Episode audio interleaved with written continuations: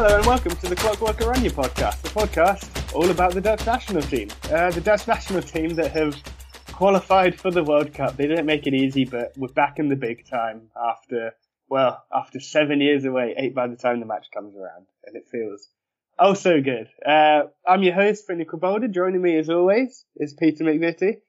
Peter, how's it going?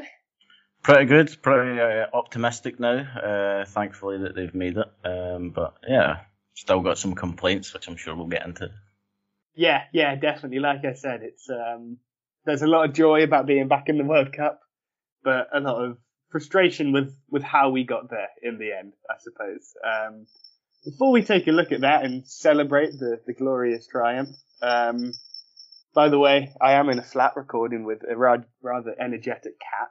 So if anyone hears any bells ringing or meows, then that's not me. It's the cat. I thought you were just in the Christmas spirit. yeah, it's a bit early yet, not quite December. Um, yeah, before we get into like the Montenegro and Norway games, I just thought, you know, the last episode we recorded was before um, Louis van Gaal's matches, first matches back as the as the national team manager. So I thought we'd just kind of take a look at, you know, what we thought of his start to life in his third spell as a whole. Um, what did you make of it before the Montenegro and Norway games? Yeah, I was uh, pretty optimistic. I was pretty uh, impressed, really, with the. Uh, it's, the first game is uh, game against Norway. Uh, I was yeah worried about that. I thought like a lot kind of hinged on that game because we'd seen them being dismantled by Turkey uh, early on in the in the campaign. Uh, and I thought maybe that could be a bit of a problem coming with the Turkey game coming up. So the Norway one was one that I was just desperate for them to, to get off to a good start. And obviously Van Gaal knows the, the trouble of uh, slipping up in your first game and how that can ruin your chances of qualifying. So once we got over those first couple of games, I mean, I thought they were fine in the first game against Norway. Obviously Montenegro was fine, but yeah, just demolishing Turkey the way they did uh, as a kind of revenge for the for the the uh, previous uh, encounter was like a, a big lift, and yeah, you could see that they were making progress, looking competent, looking better, and, and actually had some some potential. Uh, so yeah, I was more optimistic uh, heading uh, heading into the these two games against Montenegro and Norway than I am now, to be honest with you, um, because yeah, I had there were a few quite a lot of problems um, in those two games that sort of popped up and made me worry. But I mean, it's not like I think that they they've they're looking like a shambles again or anything. It was just um, yeah some rough performances that yeah I think they can they can go over and, and actually build a, a decent uh, team and, and structure going into the the World Cup next year. What about yourself? Yeah, I thought you know obviously the as you mentioned the first Norway game wasn't great. 1 0 uh, class and equaliser. Could have lost as well. Holland hit the post late on, obviously. Um, but, uh, you know, that was his first game. He'd ha- ha- only had a few days with the players, really. So I kind of let him off that one. And since then, yeah. you know, it's been really good, I think. Um, obviously, that Turkey game, um, 6 1 in the end, 5 1 or 6 1 was. 6. 6 1, yeah. Um, was amazing. You know, that was great. Played great football. And yeah, I mean, the, the rest of the games we've looked good, you know, kind of did what we needed to do. Um, and it's funny, I'm sure I'll enter a rant soon about how kind of arrogant, overly arrogant the players seemed against Montenegro. Um, but to be honest, I was pretty much the same, you know, because of how the previous games had gone pretty well. I was, you know, I, I headed into these last two games really confident that we'd wrap up qualification without any kind of drama or fuss. And yeah, well, that wasn't the case, obviously. Let's get into that. I mean, not enough for that Montenegro game. Obviously, Norway had drawn earlier that day. We got 2 0 up. We don't really have to talk too much about what happened up to that point because it was a pretty standard match. Didn't play amazingly, but got two goals. But um, what the hell happened after that? I mean, there was there was a lot of uh, problems that I had throughout the game. I mean, take for example the second goal. I mean, that was the last sort of move, the the ball in from Dumfries. Um, was wait, was that second one? Um, yeah, that was the second. Yeah, yeah, uh, yeah. Like that was really smart. But the build up to that kind of summed up the, the way the Netherlands were. They were still kind of sloppy, still weird in their passing, and from the first half, I had concerns about the way they were uh, transitioning from defense defense to attack, like when they were uh, from the from the back, basically. Uh, I thought the distribution from the from the defense was kind of worrying. It was like it wasn't just them; it was the the way the players were positioned. They kept on just losing the ball and, and making sloppy passes, or not really in the right way to actually uh, make a decent attack. And yeah, I always had that fear of Montenegro can actually just win the ball in the right area, push forward and get a goal.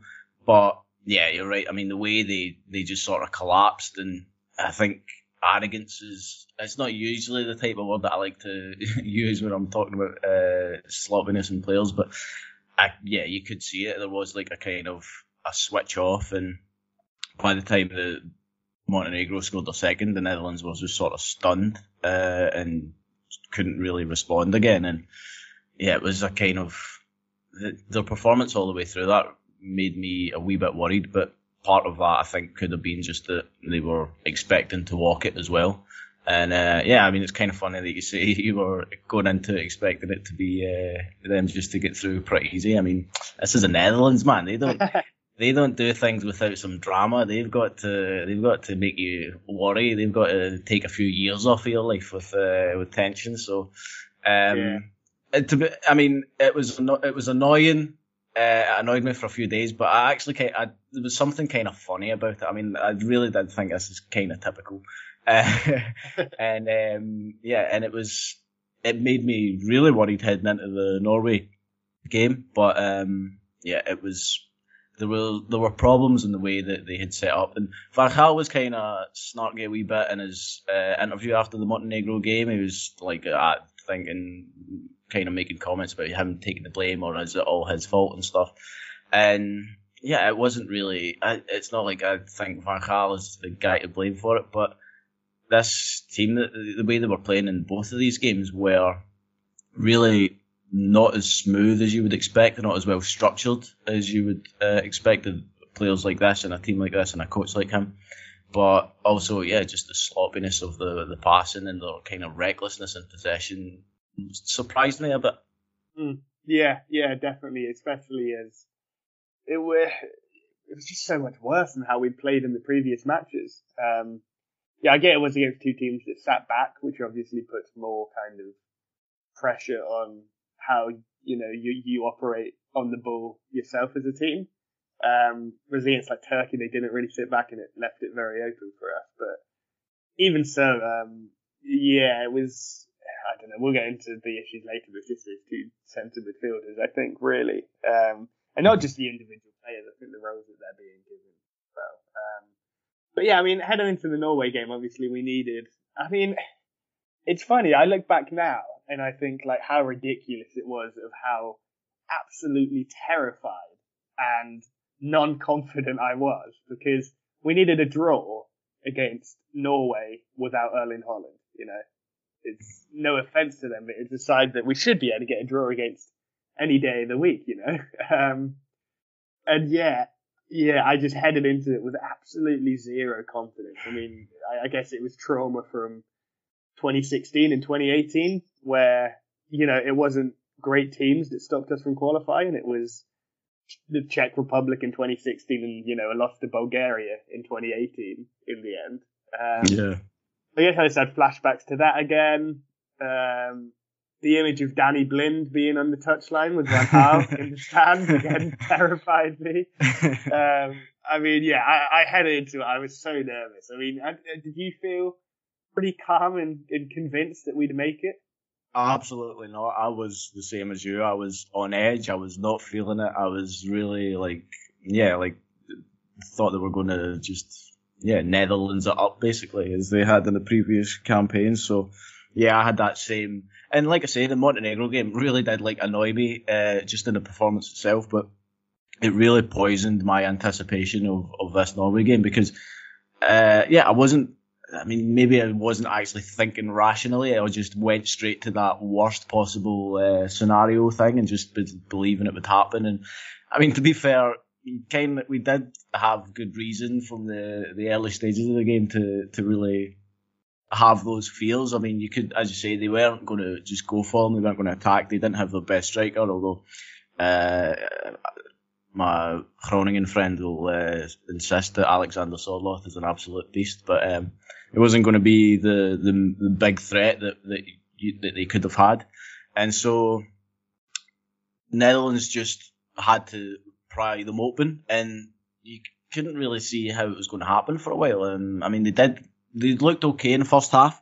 Uh, they did make some some chances, um, but there was just a, again that frustration about them that, that had me thinking, right, well, if they can't get through this mob and they just have one good attack, one good move, uh, and maybe you get like the same sloppiness at the back that they had against Montenegro, then we could be we could be in real trouble here. And yeah, you just needed a, you just needed a goal to settle your nerves basically.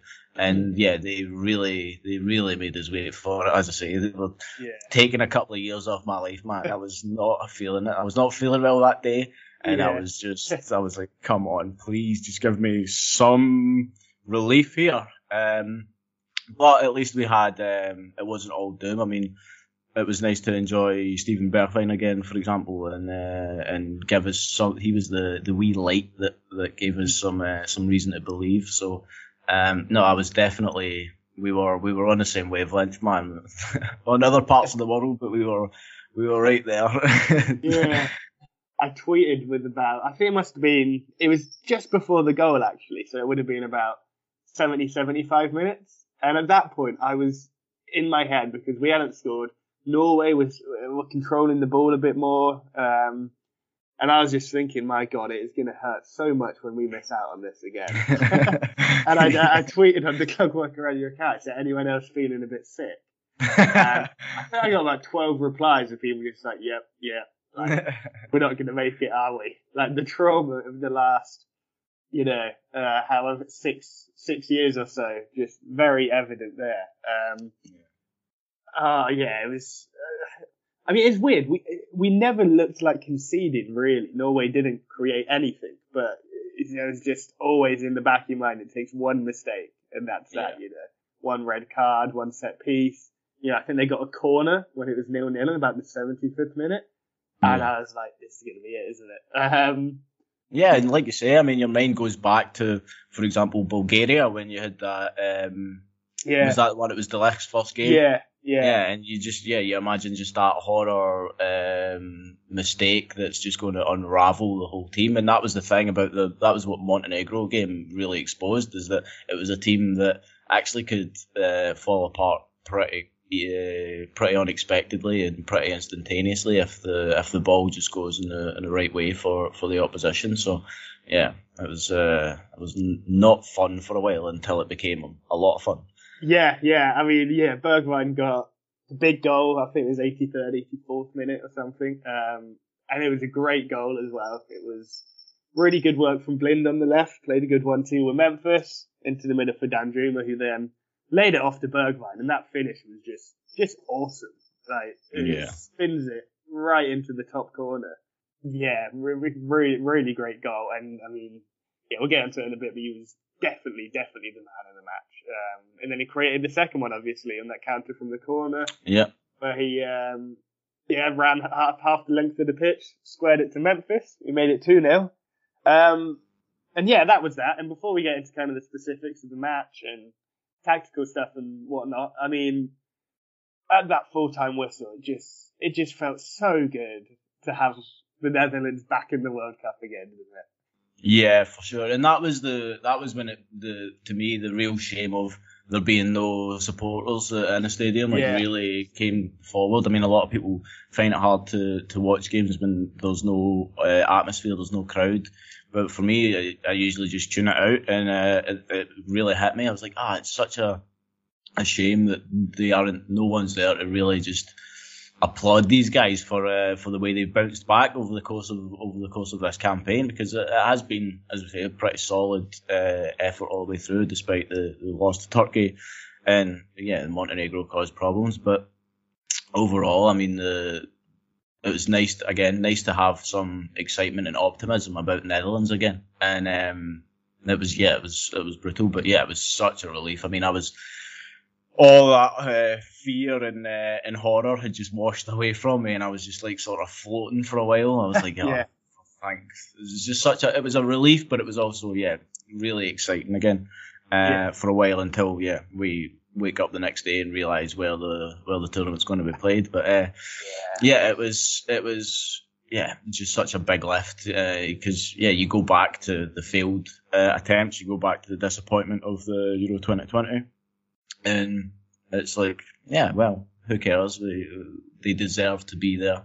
They're all the way through. Don't have to worry about uh, slipping up in playoffs or anything, and and it because it was such an exciting end to the game as well. I mean, it was comfortable. It wasn't like we were fearing that they were going to slip up by that point. So it was just, it was nice to be buoyed a bit. Yeah, yeah. Honestly, at the end, I, I felt like Andy Dufresne at the end of Shawshank Redemption. after, after metaphorical years of, you know, being beaten up in prison and then crawling through miles of sewers filled with crap you know, you get out and you get out into that rain and you fall onto your knees and, you know, after all those years of horror, the, you know, two, two major tournaments missed, one major tournament with uh, us, led by Frank de Boer. and then at the end of it, we finally make it to a World Cup again. It was, it was such a, yeah, I felt the same, just such a weight off my shoulders, you know, felt mm. lighter and happier and, uh, yeah, I mean, yeah, at the end of the day, it's, it felt good to qualify for the Euros, definitely. Um, but I don't know, it's the World Cup, you know, it's, it's bigger. Um, and it's the thing that Holland haven't won, obviously, and that's kind of the, the goal. Um, you know, I think if you asked any Holland fan, they take winning one World Cup and then missing out on three European championships or something, you know. It's, it's what, it's what the whole country wants. And yeah, it did just, oh, it felt so good. It was such a relief. Yeah, if, uh, if, that made if that made you feel like uh, Andy Dufresne, then that must be Scotland. Must be uh, Red Morgan Freeman's character. We're going to join join you on a beach in of uh, of Qatar after the yeah. playoffs. Yeah, after, taking the long way. Yeah, after years being institutionalized by non-qualification. yeah, yeah, yeah. yeah. Um, I mean, it's specifically looking at the performances, you know, not getting too carried away about the fact that we qualified. I mean, I don't know. Yeah, there, there's definitely issues with the team, isn't there? Um, that, that, well, I mean, you know, he's got a year, over a year to solve them now, which is well, not over a year to solve them now, which is good. Um, but yeah, I mean, in terms of problems, the main one I think has got to be well, the midfield, as has been the case for so long. I mean, we've spoken about this before about you know multiple managers have had issues with it. Um, just haven't found the right kind of balance in the midfield three. And yeah, that's it's definitely the main problem with this team as well. I think, isn't it? Yeah, yeah. It's um, it, in this game, in fact, both games, it kind of again, yeah, we keep referring back to it, but it did kind of bring me back to like the Guus Hiddink and Danny Blind sort of days where the midfield was just being completely ignored and they were never really involved in uh, the attack or the, the defending side of it at all. And that was the case this time. They just weren't really, they were just kind of ignored.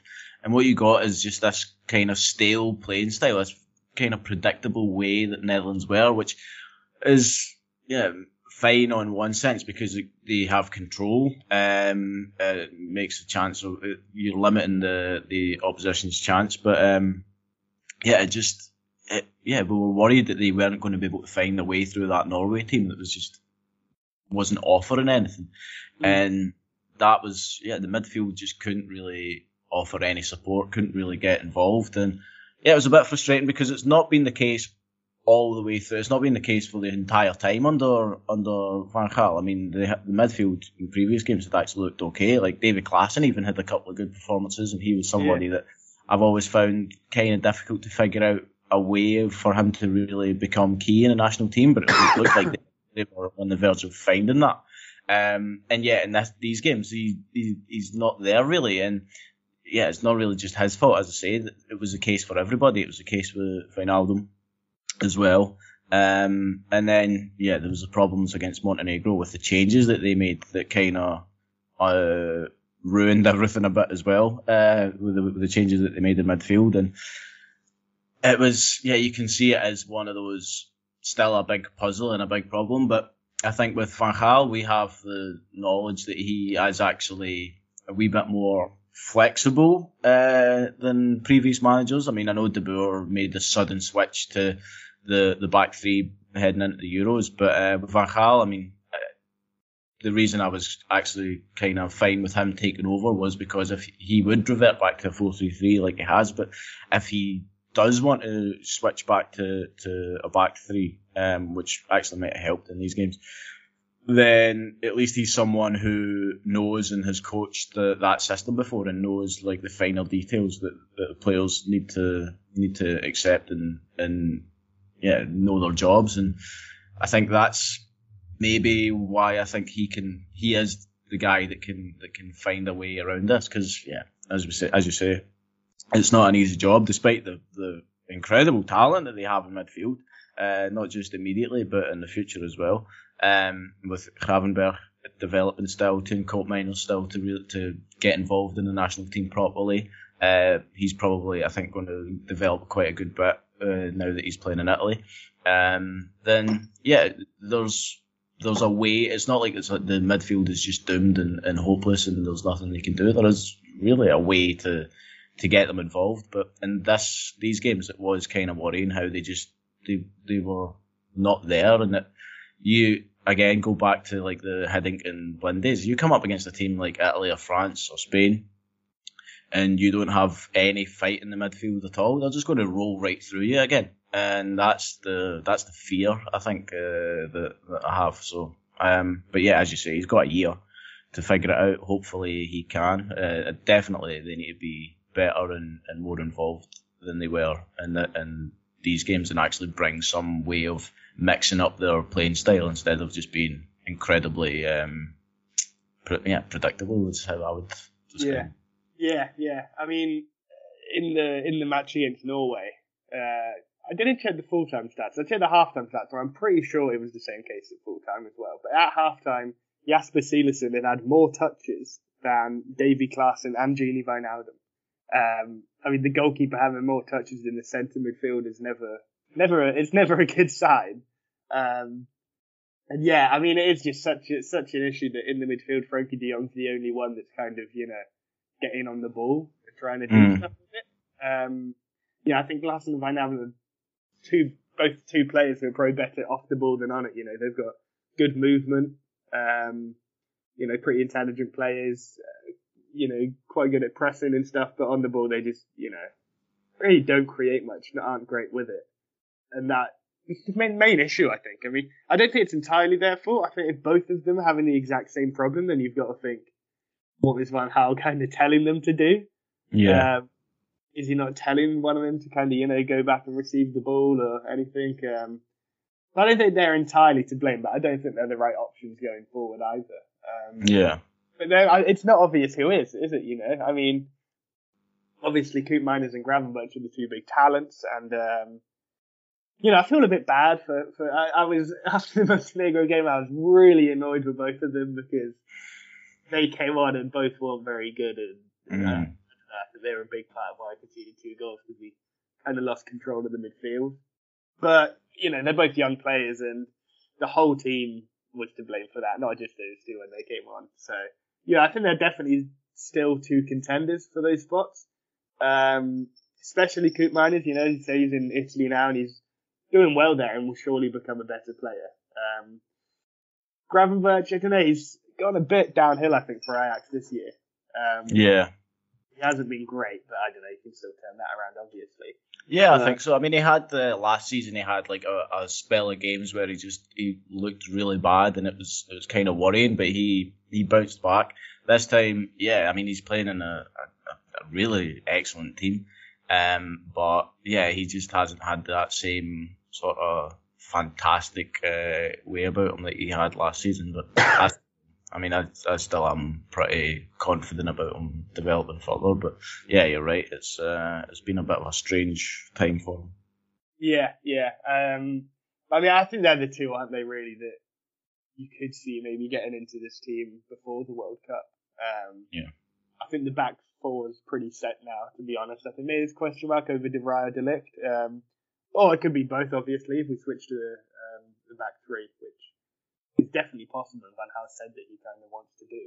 Um, but yeah, the midfield, I don't know, it's big question marks. But it, feels like if we want to go far, we do have to kind of find alternatives to Van Wijnaldum and Klaassen, I think. Yeah. Um, but yeah, I don't know. Like I say, he's got over a year to do it. Um, on a, on a brighter note, you know, there were some really good performances as well. Um, the main one being Bergwijn against Norway. Um, and yeah, I think we got to talk about him because it was he's just so good. I mean, obviously Malen started against um, Montenegro with with Berghuis out and wasn't great, was kind of invisible. Um, Yeah.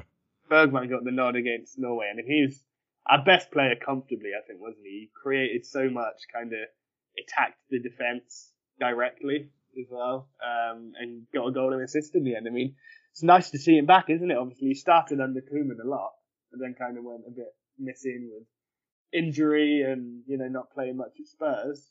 Um, so yeah, it was just really good to see him, wasn't it? Yeah, yeah, it was uh, it was nice to be able to enjoy him. I mean, he he had that again was out for a while with injury this season and hasn't really been able to get back going at Spurs. So uh, it was a really good call to to bring him on because of what you say. I mean, Malen just really hadn't clicked uh, against Montenegro, just wasn't really in it that much, and Bergwijn just changed them uh, quite a lot. And yeah, he's. I mean, I loved him so much at PSV. I really was sad to see him go because he was just so much fun to watch. But um, and it's been so long since I've actually been able to really just be delighted to just watch him, and this was this was the game. I mean, it, it he, he was the the big uh, highlight of of that performance, and and uh, I mean, as you said, his goal was was excellent. Uh, I thought his assist actually kind of said a lot about him as well. I mean, most players would have just gone for it and taken the chance with, with the goalkeeper. Um, he didn't have much room for error, and he managed to to make the right call and square it to Memphis. Did it perfectly well, and uh, it was a great assist to get. And it was yeah nice to see the two of them just sort of combine like that so comfortably. Um, so yeah, he was he was a delight, and it's nice to nice to see that he can just he can bring that out, and I hope he gets more chances uh, for Spurs, and uh, yeah, if he does, then he will definitely be key for, for the Netherlands for the next few years because yeah, that is he's just he can be devastating when he's when he's on form and when he's fit. So hopefully this is a, a sign that he's Yeah. he's getting there. Yeah, no, I, I'm not sure if this is just me, but for some reason I always am really surprised to see how young he still is. Um, he's only 24 and he only just turned 24 last month. Um, Mm. I know it's because he's been around for a while and he's obviously been in the national team since 2018, really, for the Yeah. World Cup quali- uh, for the qualifying for Euro 2020. But yeah, I mean, he's still so young. He's got years ahead of him.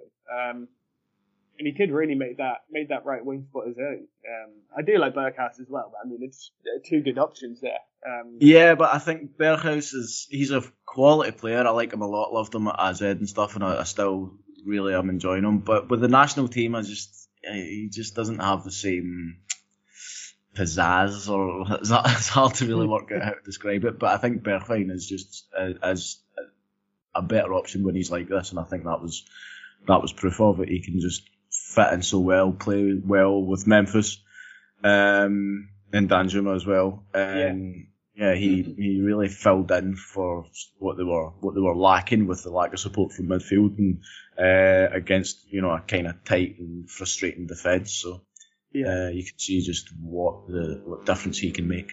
yeah, I, I really like the look of that front three actually. Um, I think, I mean, Memphis, in case of us saying, we'll, we'll take a look at him in a in a bit, but I mean, he's obviously fantastic. Uh, was great, and Danjuma's been awesome since he's come back into. He's he's so exciting to watch. He, his end product wasn't wasn't great in this international break, but he, every time he gets on the ball, you kind of think that he's going to create something. Um, yeah, exactly. And he's having a great season so far. I mean, he's just been magnificent at Villarreal, really.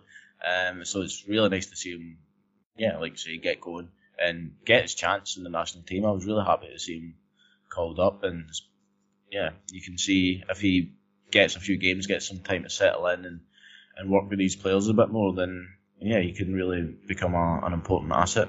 Yeah, yeah, yeah, definitely. And I mean, Memphis is just so good. I mean, you know, eh, he's ended the qualification campaign as the top scorer of every team. Uh, he got the most assists of any player throughout every team. He is now on to 35 or 36 national team goals, I think. Um, I think he pulled ahead of Anis. Yeah, I think it's 36 though. Oh no, it must be more. It's uh, oh no, yeah, yeah, right. It's 35 actually. Yeah, sorry. Yeah, but, but yeah. So I mean, he's on track to, to catch Huntelaar Van Persie, maybe surpass them. Um, yeah.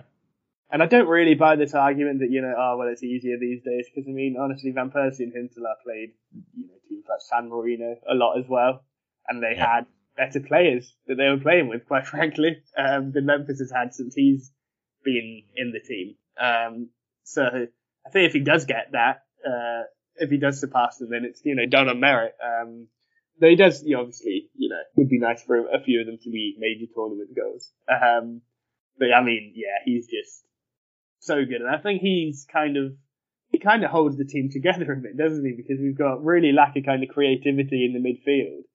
So if we kind of had a normal out and out striker who didn't, who just scored goals, didn't, you know, create much for themselves, then I think it'd be a real issue, kind of how it was in the Hiddink and Blind days. Um, but because we got Memphis, he kind of compensates a bit for it, doesn't he?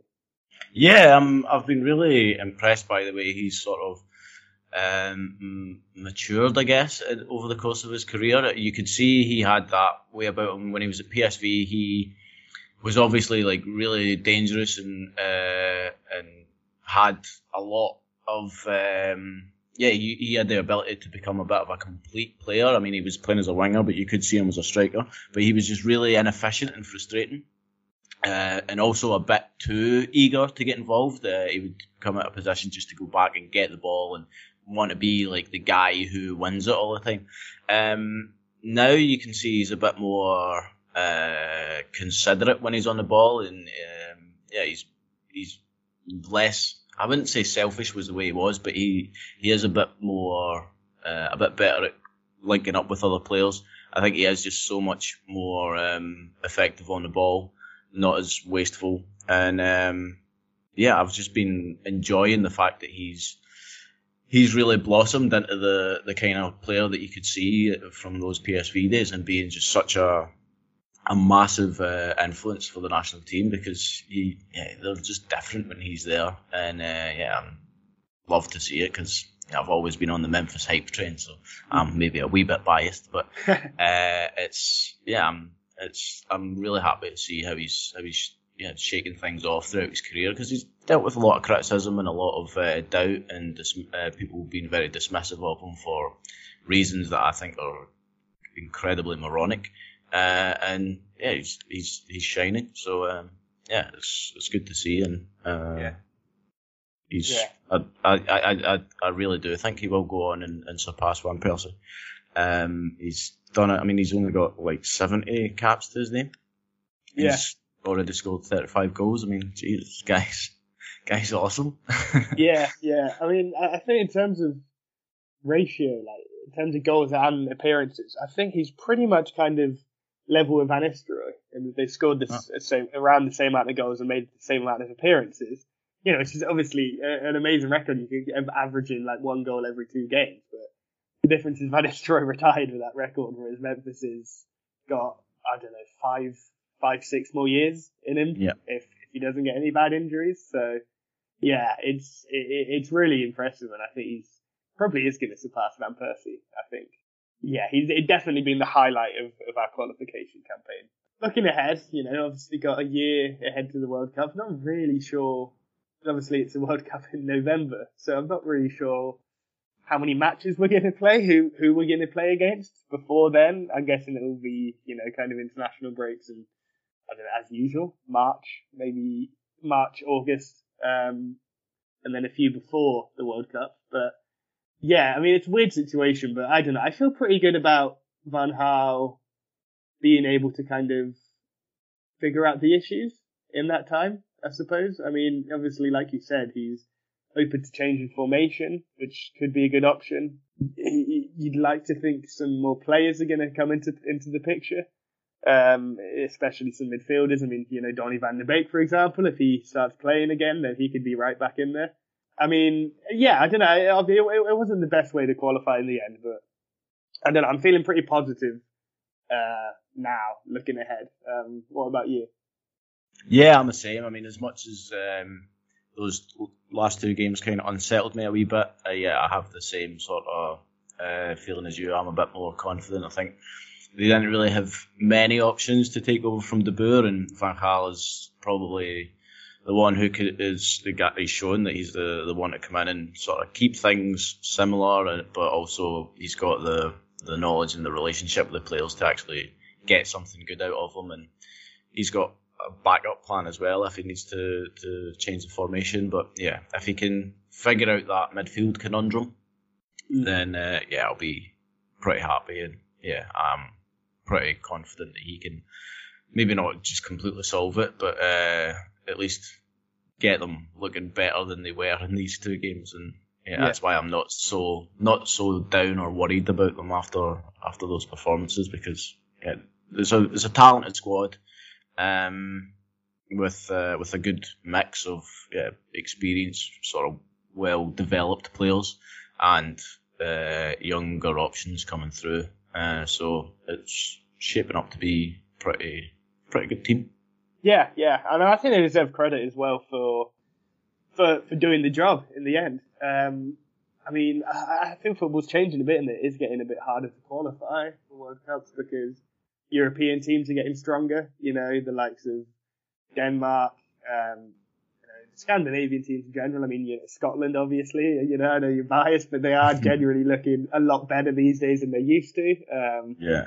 Wales, you know, I mean, I, I think the kind of second tier teams are getting stronger. And, yeah, I mean, we had that issue and we did the job in the end. I mean, you know, Italy and Portugal obviously finished below Serbia and Switzerland in the end. So it's not easy, you know, qualifying for World Cups these days.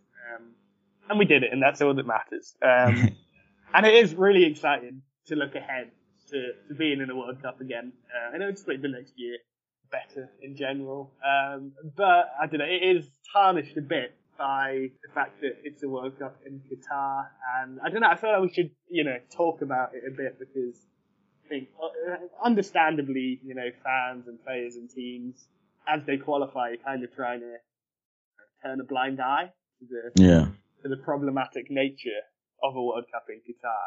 Um, but I don't. It, it does put a bit of a downer of things, doesn't it? I mean, it's it's definitely well, yeah, something that needs to be spoken about.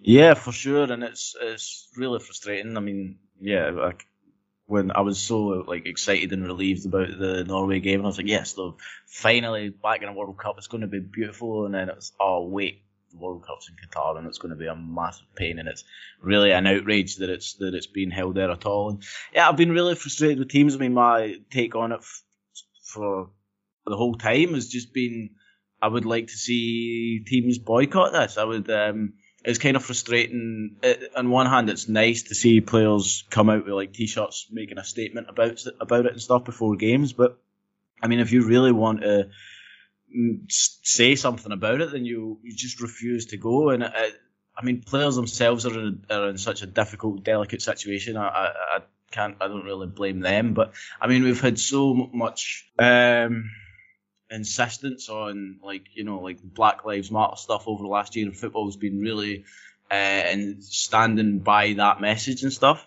And I'm like, well, here's it's fine, you know, protesting against uh, police violence against black people in America, even though we're doing it in Europe. I it, it's and standing up against racism in stadiums and stuff is incredible, uh, and especially and also on social media and stuff. But here's a chance to to really you know, make a statement against this brutality. I mean, it's not just the you know, uh, the big fear of like um, homophobia in, in, in Qatar and stuff, and yeah, the, the the laws and stuff. But you also have the fact that people have been dying. People have been working basically as slaves to build these stadiums that they're going to be playing in. It's a World Cup that's just stained with so much blood and it's just genuinely disgusts me. And I, am in such a, a, awkward situation. I mean, it's my job to, to follow this and, and write about football and stuff, and so the World Cup is obviously the biggest stage. But I actually don't want to watch it. I I'm so torn uh, about this, and it really makes me sick. And it play, uh, managers and players have been asked about, you know, should they skip it, should they boycott it and stuff. It's late. It's too late now. I think the qualifying campaign is done. Everybody sort of just yeah, as you say, kind of turned the blind eye to it and be like, okay, we'll go, we're not going to enjoy it. Um, yeah, I would like to see associations just sort of say, you know what, this this isn't this isn't for us, and from then on, you know, actually actually use football um, to be a, a, a, good cause for for uh, for humanity, basically, instead of yeah, just these sort of ineffective protests. I mean, I like I'm all for players making start, uh, taking a knee and, and stuff, but at some point it just feels a wee bit yeah phony when we're faced yeah. with this this imminent atrocity that we're all going to take part in. We're all going to be there. We're all going to justify it. As I say, I don't really blame players or managers or anything. They're in, they're kind of stuck in the middle, but it's just it's it's it sucks so much. It annoys me every time I have to think about it. And I was so disappointed this week because I was like, oh, Netherlands are through. Scotland can make it two yeah. tournaments in uh, in a row for the first time, and I was like, yeah, that's amazing. Uh, but I kind of wish it wasn't happening now. I wish they did suck now, uh, and they weren't going to be wasting like a good uh, generation of players, uh, so that they could actually either not qualify or just boycott this. Um, and yeah, it's just it's going to be painful, man. It makes it so much harder to enjoy because you know you look at. I mean, the World Cup basically serves as a reminder. This one that you know you look at in the last year, a lot of good stuff has happened in football in terms of you know, like you said, um, Black Lives Matter and you know, race, you know, racial injustice and kind of standing up for equality. Um, we had the first gay footballer come out and generally the the reaction seemed really positive. I mean, know, there's homophobic bigots everywhere, but you know, um, it, it, it kind of felt nice. And then, but then I don't know, you see all these clubs and associations like you know retweeting him and like you know, you know, sending messages of support. And then you look at this World Cup, and it kind of reminds you that they're really just doing that for social media likes. You know, yeah, they're not. Yeah. They're not practicing what they preach at all because they're happily going to to a World Cup where I mean in a country where you know there's endless social issues. Um, even if there's people that don't give a shit about that, I mean it's also the fact that thousands of people have literally died building these stadiums, and that is not something that can be debated as to whether you know. I think you can't refer to that as political. You know, that's human lives being lost. Um, yeah. So yeah, I mean it, it does suck. Um, and it, it's a difficult situation for every football fan, you know, um, in terms of you obviously want to see your team at a World Cup, but you don't want to support the thing, uh, the, the, the, the World Cup being there. But I don't know, maybe it's hypocritical to watch it, but I think if you are going to watch it, it's obviously understandable. I'm going to watch it. Um, but I, I think it's important to kind of not watch it and feel that you, because you're watching it, you therefore can't criticize it. You know yeah. what I mean? Yeah. Even if you're gonna watch it, you still kind of, you know, you know, uh, voice voice the concerns and share the, the issues with it. I think. Yeah, I mean, it's it's the it's the time to do it. I mean, uh, it shouldn't be. We should never not have that thought. We should never not be aware of of these problems. And yeah, if you're going to watch it, do it illegally, man. Steal this World Cup. Don't don't give them the views and uh, justify these massive, disgusting sponsorships. Um, no, yeah, it's. Uh, it's people are just going to be, oh yeah, let's just uh, enjoy the football, don't talk about these things. But no, fuck that. It's, uh, we should always be aware of this. People have died for this World Cup. People are. I can't not watch it to be honest. Actually, uh, it's my job, but it's just it's got it's just going to suck so much. Yeah, yeah, it, really does put a downer on things. Um, but we don't want to end the episode on a downer, so let's just. But being happy about Holland being back in the World Cup again. I mean, you know, I think about previous World Cups, 2010, 2014, specifically for me. Um, you know, great memories they created for me, that memories that stuck with me, and I regularly, you know, rewatch. some matches like 2-1 against Brazil in 2010 or 5-1 against Spain in 2014. You know, it really does. Okay, it's such a positive impact. You know, um, I know you've got like memories of 1998 for Holland Yep. as well. Um, Yep. I don't know. It's just nice to. Yeah. Yeah, it's nice Um, to be excited and uh, and actually yeah enjoy them again. Uh, I mean, I I had a great time in these uh, international games despite the tension from Mm. uh, the the Netherlands. But uh, I mean, Scotland looks so good against Denmark. It's going to be yeah, it's going to be cool to see Netherlands make it all the way to the final and Scotland win the final. but uh, yeah, so I'm looking forward to that. Yeah, a bit of a civil war on the podcast. Is that happening? yeah. Um, well, I mean, looking ahead, to be honest, I've got no clue when the next when the next matches will be, and therefore when the next episode will be, because I don't think anyone knows yet. Um, I think there'll probably be friendlies at the start of next year, around February, March, maybe. So, um, I don't know. I, mean, we'll definitely be back for the World Cup draw, the group stage draw, which is in early April, I think. Um, to discuss that, and I don't. know, I think before then I'll probably do um, a, a New Year's thing, kind of looking back at the lovely, the lovely year that we've had for Dutch football, the, the roller coaster. Um, but yeah, uh, until then, uh, obviously, as always, Peter, thanks for coming on today. Thanks for having me. It's a pleasure as always. And uh, yeah, thanks to everyone for listening as well. Um, you know the gist by now. If you enjoyed it, then please do give a review on wherever you listen to a podcast. Um, share it on Twitter or Facebook or whatever you use. And um, yeah, well, thanks again, and we'll see you soon. All right.